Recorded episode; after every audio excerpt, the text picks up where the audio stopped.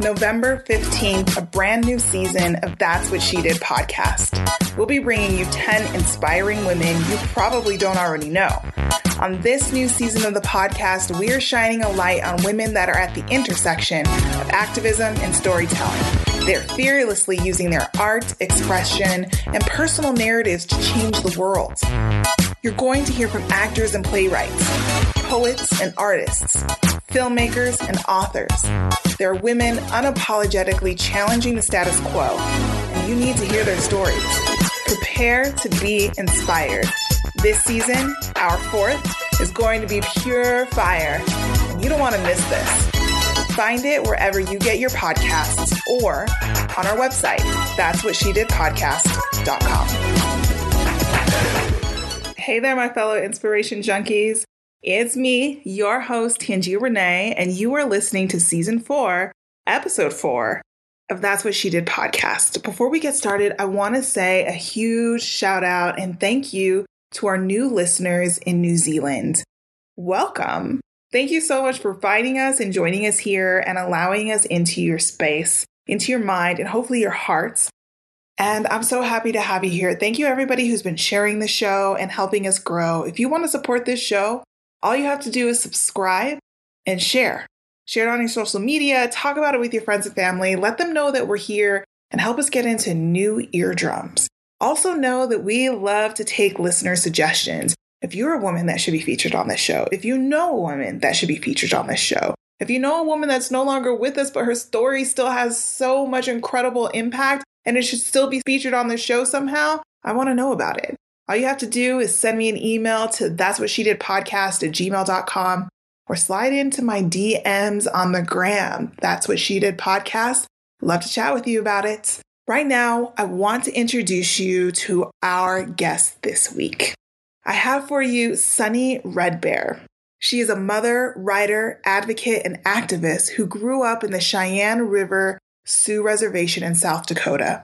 With an incredibly strong desire to know her culture and to seek out her identity, being a survivor of sexual abuse, she has now become an advocate for Native women who have also experienced such trauma, sharing stories of finding her own identity, her journey of healing, and writing about her abuse has one main goal to empower women. She's on the show this week to talk to us about how she uses poetry and writing as a form of activism to empower women and help them heal from their own abuse experiences. I'm so excited to have her on the show. I hope you love it as much as I do. So let's jump in and let's get started.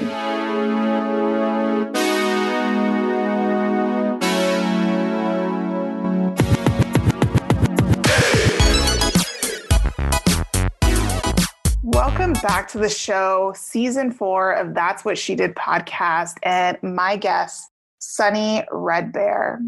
Thank you so much for joining us today, Sunny. Yeah, absolutely.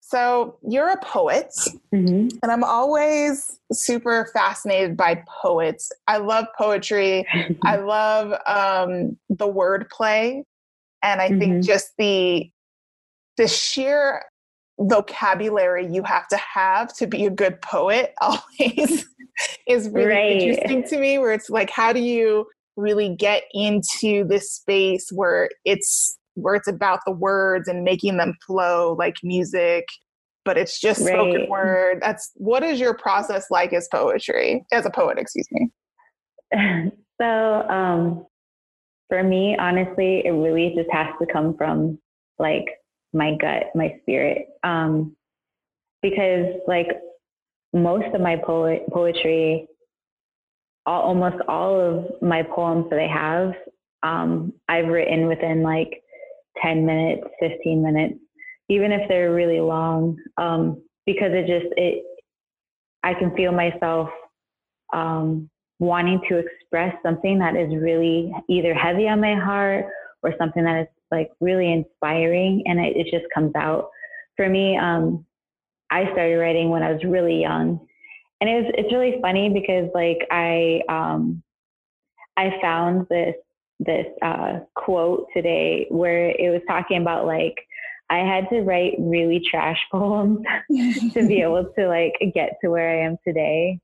And I think about that, you know, when I was like 12 years old, just like writing in my notebooks about, you know, my crushes and like all these different things that I was experiencing in my life. Um, but also for me, my process was a huge part of my healing. So a lot of my writing has been very heavy and releasing for me. Mm-hmm. Um, I guess some would say dark at times, but really it was a process of healing, definitely for me. Even when I was younger, I would have like stacks and stacks of notebooks under my bed that no one knew about. So it was interesting to be able to like look at my my art as something that I kept secret for so long and mm-hmm. then to kind of view it in a in a negative way like I have to hide this this is really ugly part of me and now to be able to embrace it and use it as something that is empowering to me has been just really life changing, you know.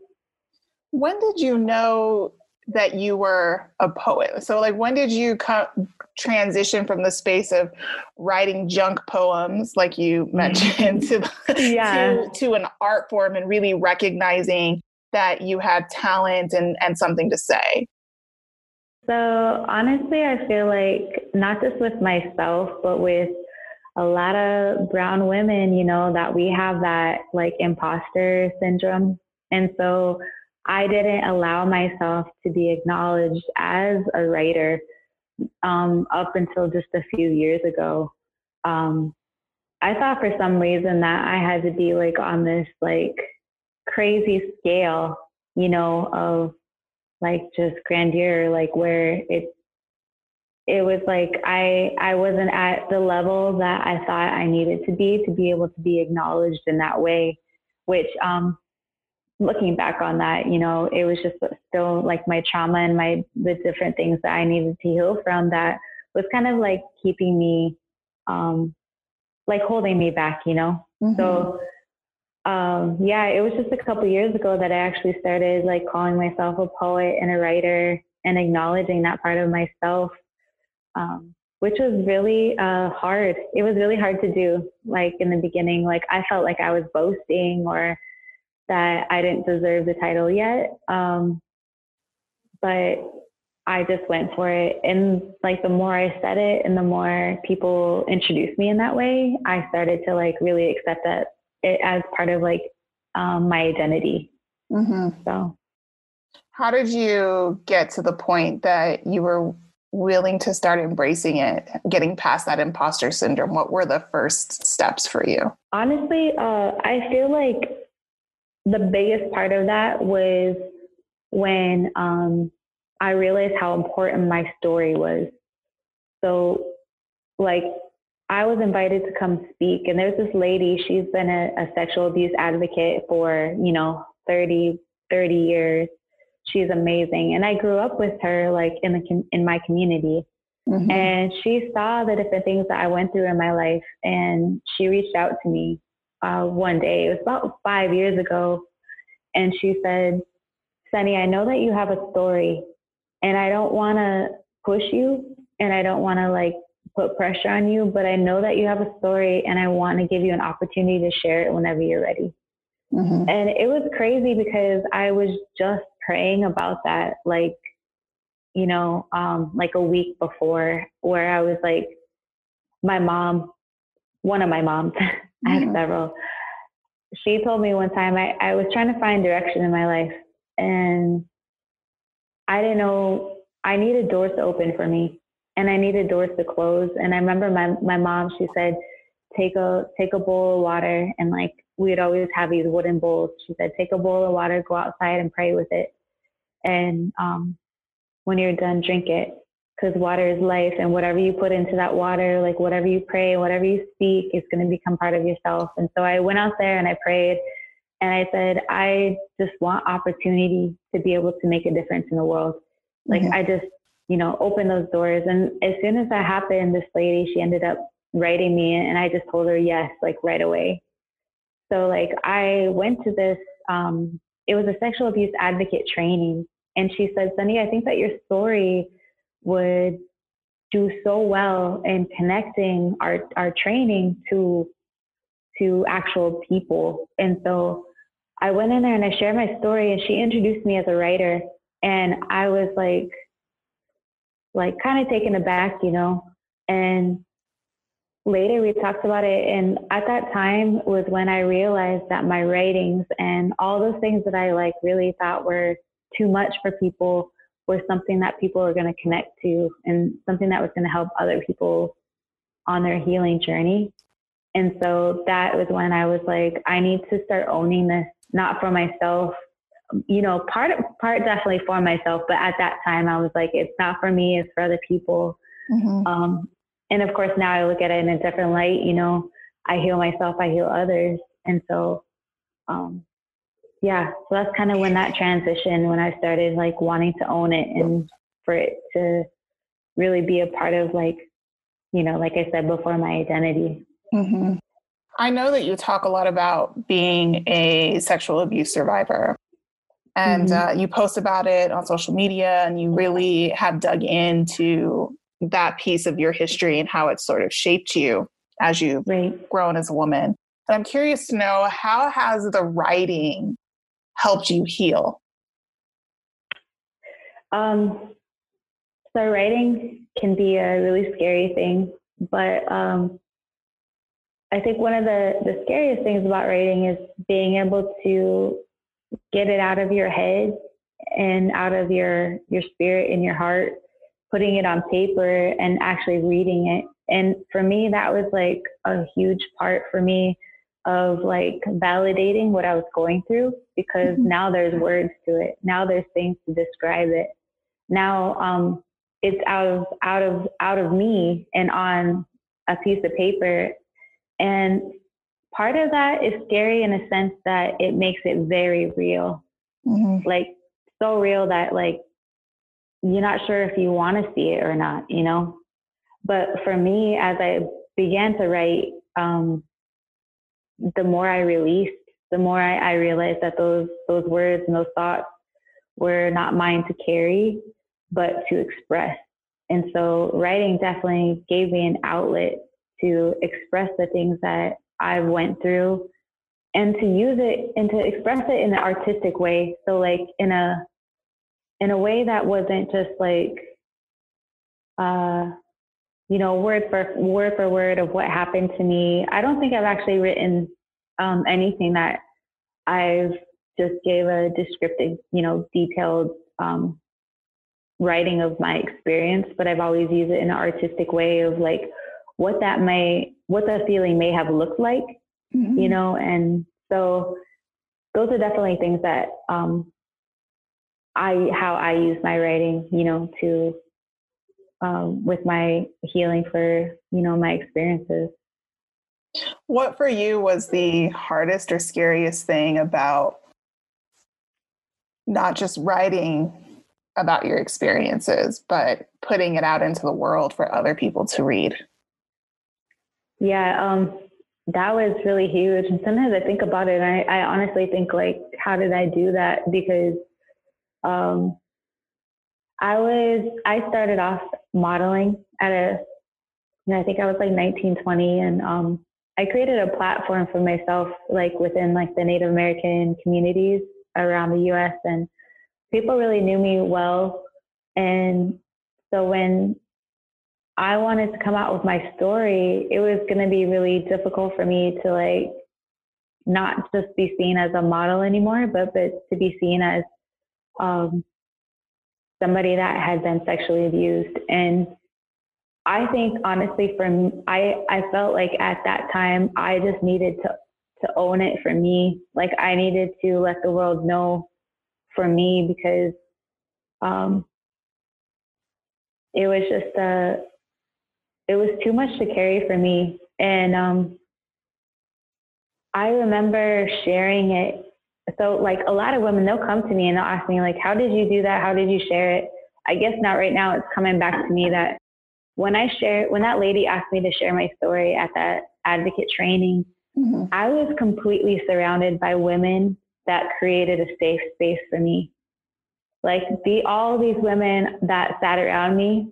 There's probably like 30 of them. Um, they were all women that had a heart for people that have went through the things I went through. You know, mm-hmm. they're women that were wanting to like protect and help um, women like myself. And so I felt really safe to share my story. And that one experience really empowered me to keep telling it over and over to, to more people. Um, but I did begin in in a space like that where I felt really safe. Um, so I think it's important that you either find those spaces or you create them for yourself mm-hmm. um, to share your story, you know? And I know that's a, a big piece of your work now. Um, because I know you you you do a number of things, right? But one of the your main focuses is a as a community organizer working with the movement for missing and murdered Indigenous women. Is that right? Yep. Mm-hmm. What is the work that you're doing there?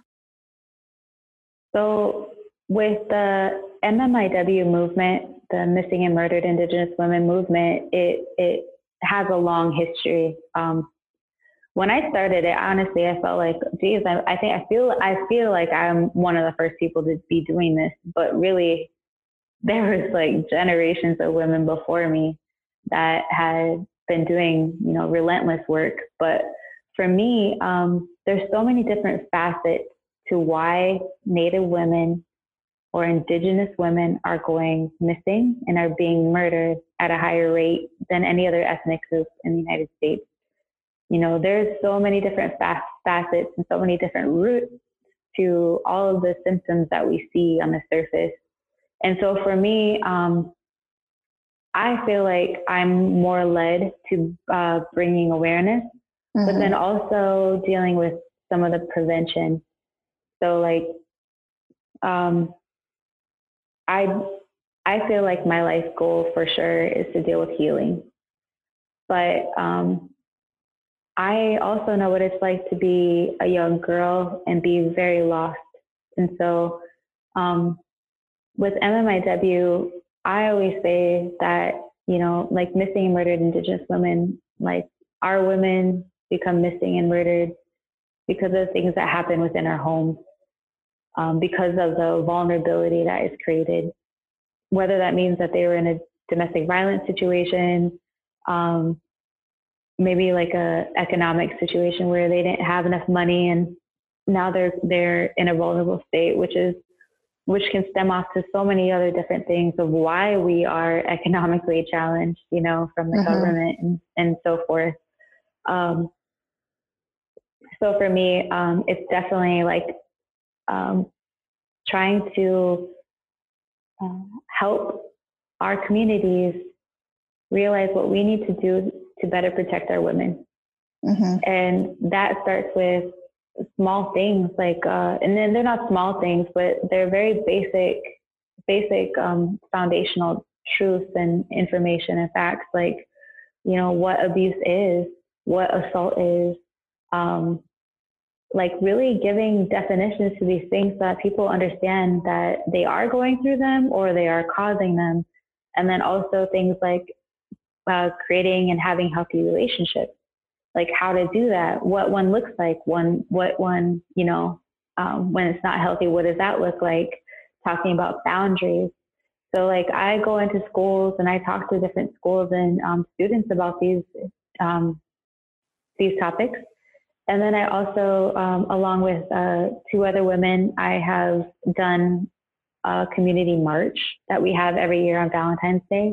Mm-hmm. And we invite the community to march with us on the streets, bringing awareness to MMIW, um, because we live, you know, many times in our communities, there's not information about this, and if you're not if you're not interlinked and interconnected into the Native community, you're not going to know what's happening within um, within our homes and within really your own community too.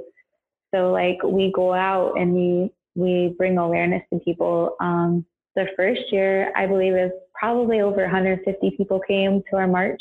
Mm-hmm. And then this last year, it was well over 250. So, in what we do is we'll march, we'll bring awareness, we have signs, Um, we have speakers, and then we'll come back and we'll eat as a community and um, eat together, have elders speak about what it means to be a man, what it means to be a woman, and talking about our roles and what we need to do within our communities. Um, and it also just creates space for people that have had family members that are missing and that have been murdered mm-hmm. because there's not a lot of acknowledgement, especially in the media, for these people. Um, mm-hmm. And so it's like creating that space for people to mourn and to mourn their, their loved ones. Um, so those are things that like I've done. Right. I mean, I do mm-hmm. want to ask you about the lack of information, right, outside mm-hmm. of the Native community. As you mentioned, that this is not something that you hear in the media. And when we spoke before, you you threw a statistic at me that I thought was staggering. You said that Native women are 10 times more likely to be killed than other ethnic groups. Right. And that's a that's a massive number.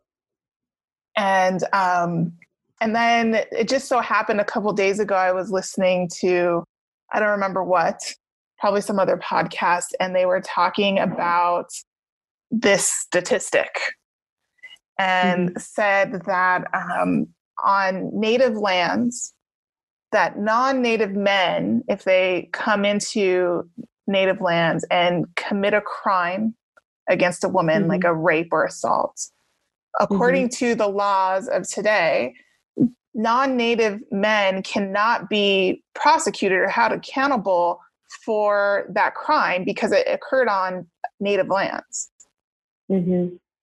and i was like yeah what that yeah. doesn't make any sense to me. And so when you look at sort of the systemic issues um, mm-hmm. that that are from outside of the community that continue to put Native women in vulnerable positions that are contributing mm-hmm. to this 10 times more likely to be killed than other ethnic groups. And then you link that to the lack of attention outside of the Native community. What do you think right. needs to happen there to bring more awareness and more attention and seriousness to this problem?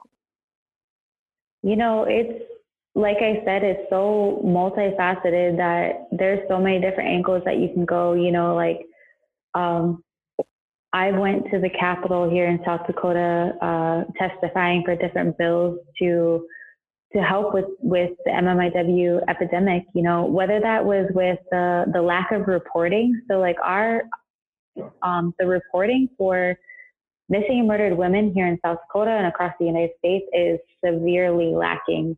Whether or not it's being reported or not, or um, there's just like a huge gap. So like all these, a lot of women that are missing have never been reported missing. Um, when when some of them are reported missing, they don't have uh, enough information about the person, whether they're you know white, Hispanic, or Native, or anything like that. So it's like there's never been a database that was created to show um, how many and who was missing. So like all these things are like a huge like missing links to to helping solve this problem. You know, not only that, but like you said, our systematic um, basically oppression that's happened to Native people across the United States and and Canada. Um, there's so many different things that pertain to that. With with me, um, I see a lot of those cases that happen that not native, a non-native person will come onto native land and commit a crime and can't be prosecuted for it. So uh, there's different people that want to create those bills and um, work with policy change so that we can start creating laws to protect our women um, that weren't there before. And I know that there are a few states that are working on those and really pushing for those. Um, I think Alaska has got a lot done in that area. But it is, it's, it's crazy. It is absolutely crazy the kind of laws that, and the lack of laws that allow these people to actually just come in. And that's where, you know, a lot of not only abuse comes from, but also the, the sex trafficking that mm-hmm. happens. Um, and also the fact that, you know, when something happens on tribal lands, that is now, it's federal land. So instead of like the state patrol or the state police department or whoever it is, whatever departments are surrounding that area, they cannot investigate that. The FBI has to come in. And let me tell you how hard it is to get the FBI to come in and investigate these cases. It's like pulling teeth. Mm-hmm. It's um, you know, it's basically us jumping up and down and saying like we're important, we're important, and we're here, and this is happening, and no one's seeing us. You know. Mm-hmm. Um, and so there's different ways that you can go about like helping and you know creating change in those areas. Um, like I said, like testifying for different bills and, and supporting different bills that are at your um, within within your state. Um, I'm working with a group of women right now too that we're actually on the ground doing searches for women mm-hmm. because our police department is just so lacking in whether it's um, they don't want to provide the resources or it's kind of just like half-assed like it really is you know so you know there's different cases that we've looked into that i have so much um, evidence and witnesses and i ask you know have these witnesses been been questioned you know and no they haven't and it's just like me a person that has really no training at mm-hmm. all but just my common sense to just be like this person needs to be questioned. Why has the, you know, hasn't the police department looked into this person? You know, and, and so like there's, there's actually groups of women that are going out on foot across the United States doing the work of uh, their, their police departments and their governments like across the United States um, because we don't get that support and we don't get that help. And it's really interesting too to find that when they're non-native uh, and they go missing, they will they will bring out all of their resources to look for these people. They will spend all of the money to be able to find these people and bring them home. But as soon as it's a native person, all of a sudden they start asking really dumb and insensitive questions like, well, you know, was she on drugs? Was she an alcoholic?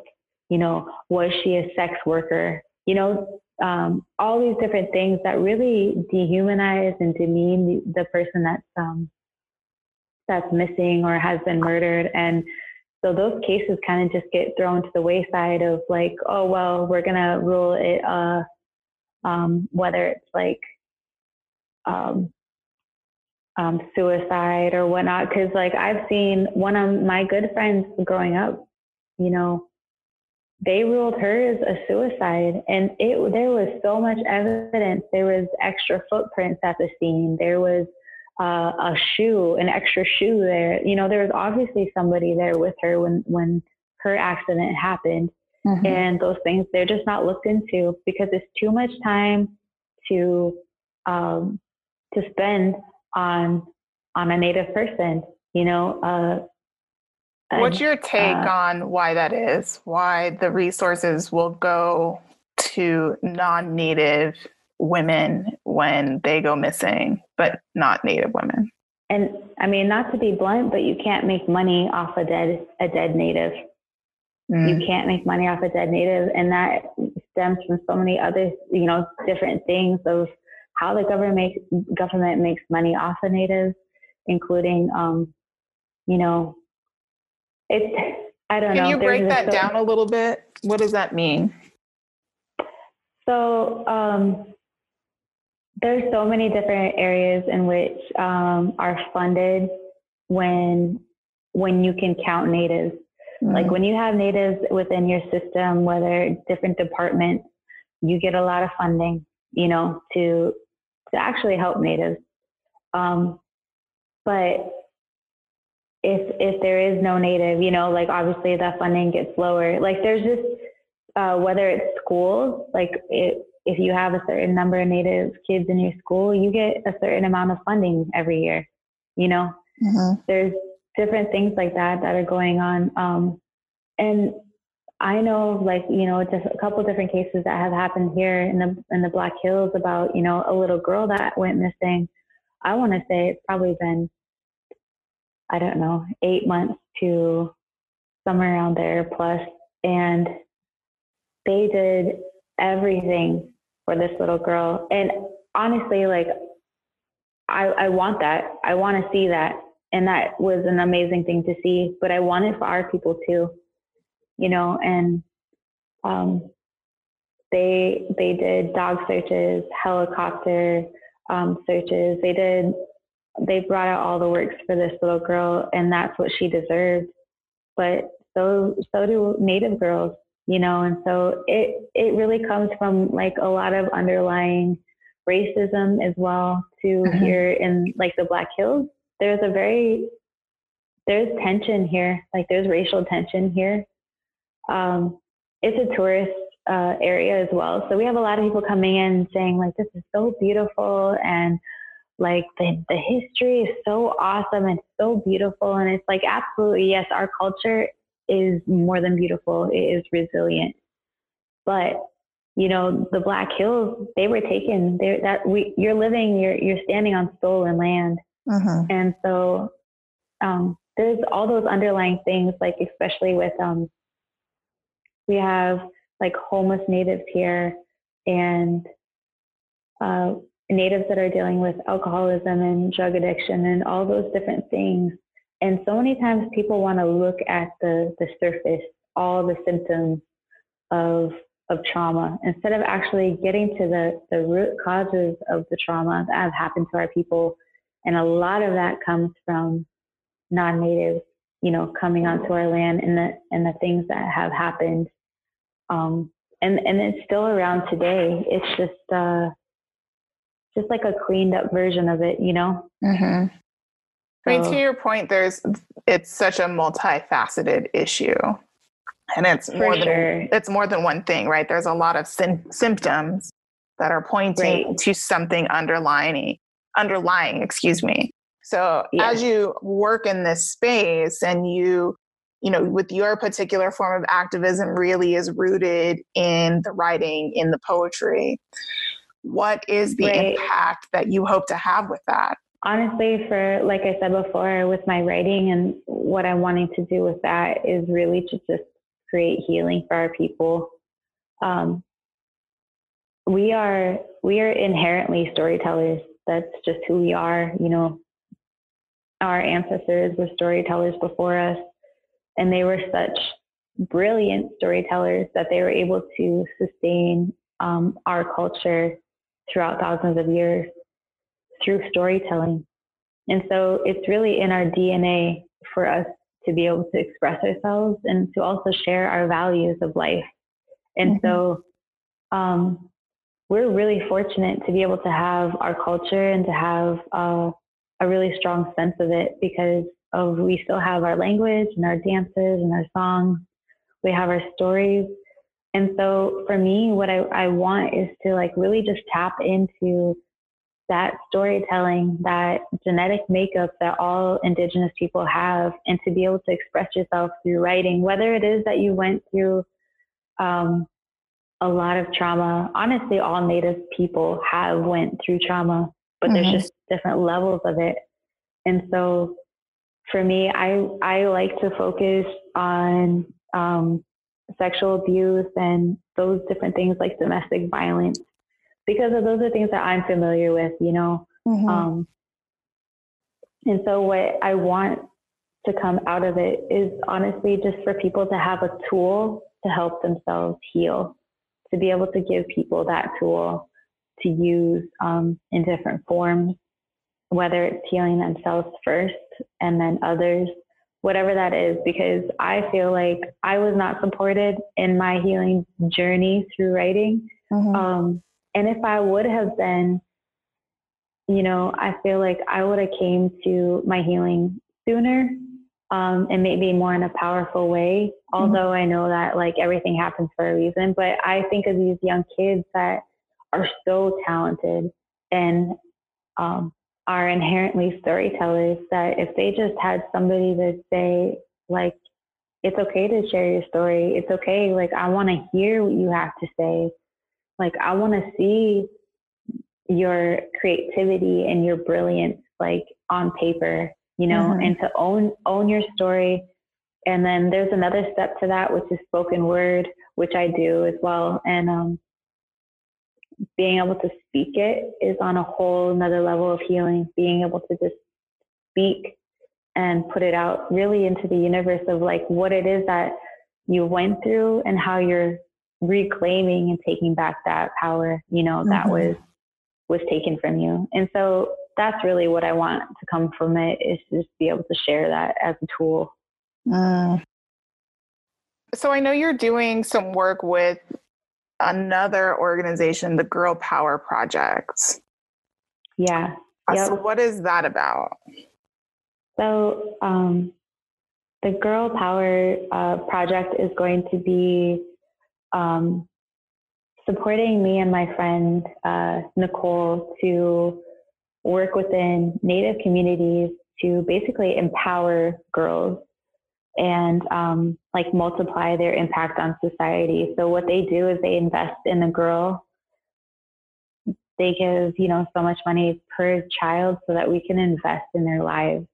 And so what we're going to do is go into native our our native communities because they, the first community that we're going into was is on my reservation that I grew up on, mm-hmm. and um, we're going to be teaching them all kinds of different things from traditional teachings of like how to make moccasins, how to sew.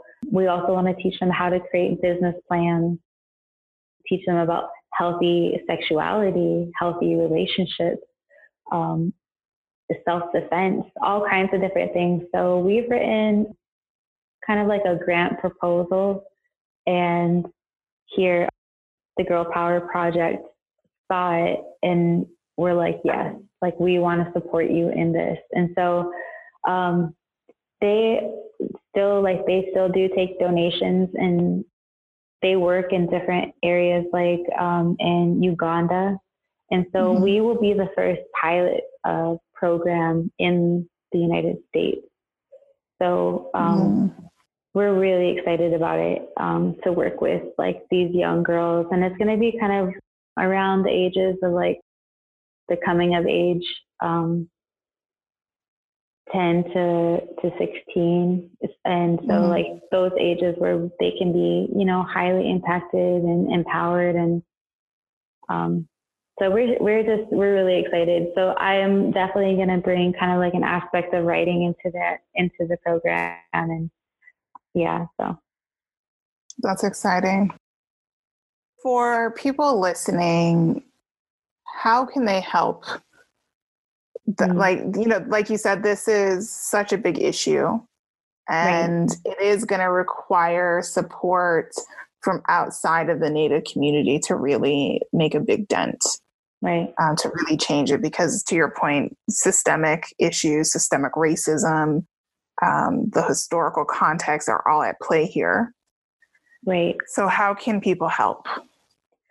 So one of the things I think is amazing of allies is to be able to look for organizations that are already existing and to be able to find the ones that really touch, you know, your heart and someone that you want to support. And so there's different organizations that I know of, like in the Native communities, like uh, the Sovereign Bodies Institute, which is um, the institute that created the first database for MMIW, and mm-hmm. that they're doing brilliant work there. Um, also, like the Girl Power Project as well, and what they're doing.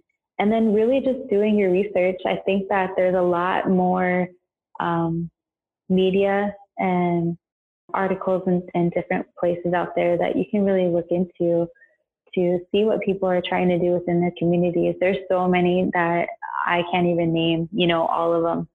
But those two really stand out to me.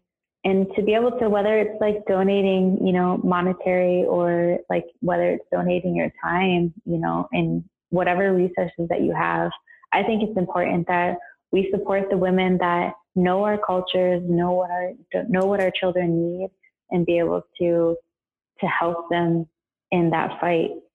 Um, so I think that just making yourself aware and doing research yourself of knowing what's going on within these communities so that um, you can know what's going to best serve serve them. Yeah. Um, I would, you know, I would also put out there for anybody that has a platform that mm-hmm. can share this information about the movement for missing and murdered Indigenous women, the Girl Power Project.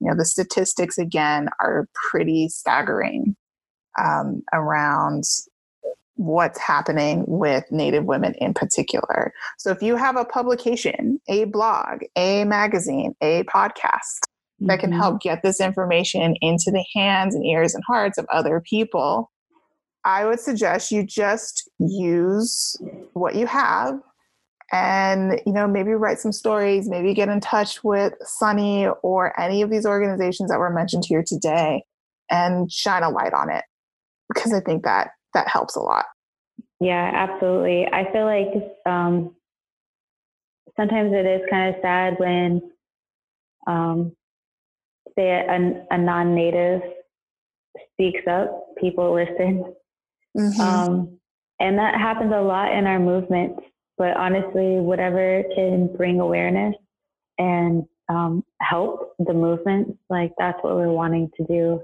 And you're right. Like, I think that, especially because we're in a social media era, you know, that being able to use your platforms on social media to, to spread that awareness and to, to help us fight, like even the small little um, fights that we have to, we have to go against every day. Uh, um, different things. Like honestly, there's a lot of people that don't understand how uh, um, these little pieces play into our oppression, like um, mm-hmm. like mascots, you know, and like the the R word, you know, redskins, like all those different mm-hmm. things. Those are microaggressions against our cultures, and so understanding how that affects us, and then also bringing, you know, helping and um, like learning yourself and then teaching others, which is is just phenomenal for people to do. But yeah, mm-hmm. definitely, if people want to reach out to me, I can always lead them. You know, it's honestly like right now, there's just so many um, that if I, I, could definitely make a list for you of, of things that you can check out and um, support different projects going on across the the we call it Indian country. Mm-hmm. So, yes. Okay. That's great. Um, you know, one more question that I like to ask everybody um, who's a guest on this show mm-hmm. is so the work that you're doing again you've mentioned several times is is pretty multifaceted the mm-hmm. issue is very multifaceted and there's a number of ways to connect and a number of ways to try to make an impact but mm-hmm. that also means that it can be very overwhelming. Like it just feels so big that what could you possibly do about it? Right. And you seem to have carved out a path for yourself. And that's incredible considering how difficult of an issue this is.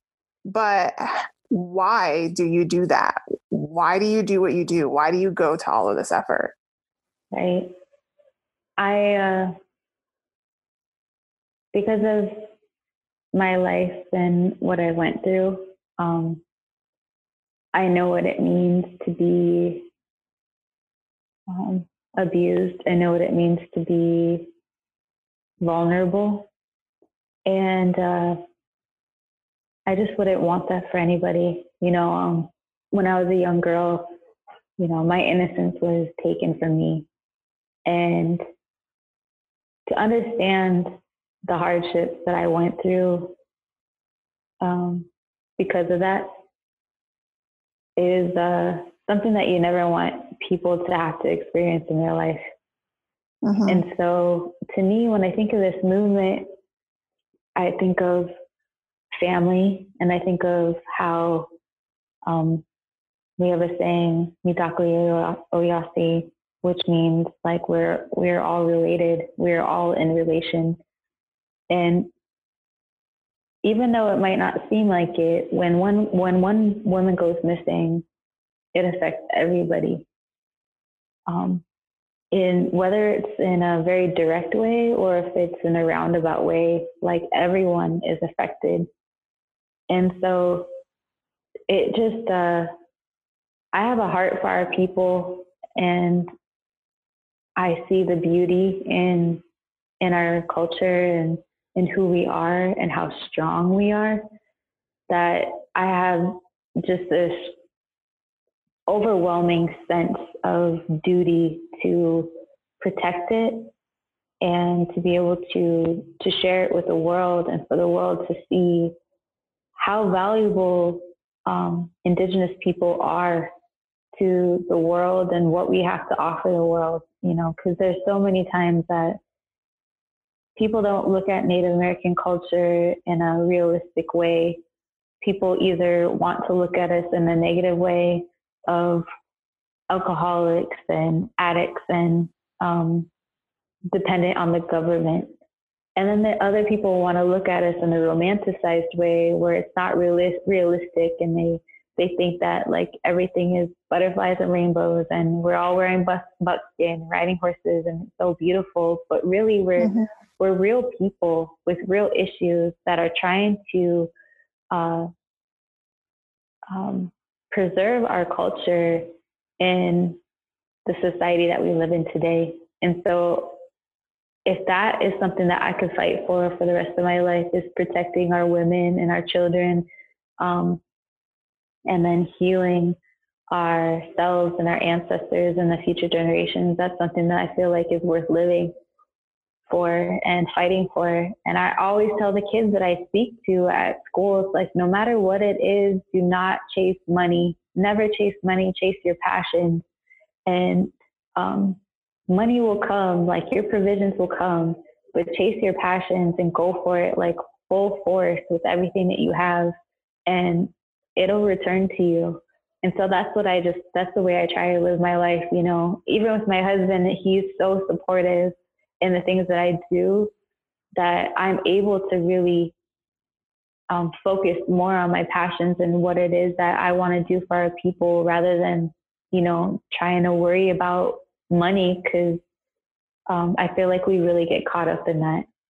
And mm-hmm. so, you know, that for that for me, and I can only speak for myself, you know, but for me, that is definitely why I do the work that I do because I I see myself as this little girl, a little, you know, six year old girl that was being sexually abused, adopted out, lost of identity and culture, and just searching and lost. And I, I see that in so many other little girls that I see that I I want to help them. You know, I want to help them on their mm-hmm. journey to be able to find themselves and heal themselves. So Thank you for sharing. Mm-hmm. Um, so, for our listeners, we will link to these organizations and to Sunny's social media and information as well so that you can get in touch. Um, find a way to support, is all I can say. Again, use the resources that you have available to you. You don't necessarily have to go way out of your way or change your entire life to have an impact with something like this. And again, I would put a call out to anybody else listening to this that has a platform that can help shine a light on this. You can be a good ally by uh, using some of your power, some of your audience to help create awareness. Mm. Thank you again, Sunny, for joining us on the show today. Your insight and your story is so appreciated here. Thank you. It's been an honor. All right, folks, that's it for this week. But make sure you come back next week. We are in season four now. You asked for the show to come back, so here we are. And this season, we are focusing on activists and storytellers. So next week, you will have another incredible, impactful woman to learn about and learn from. We'll see you next time. We're out.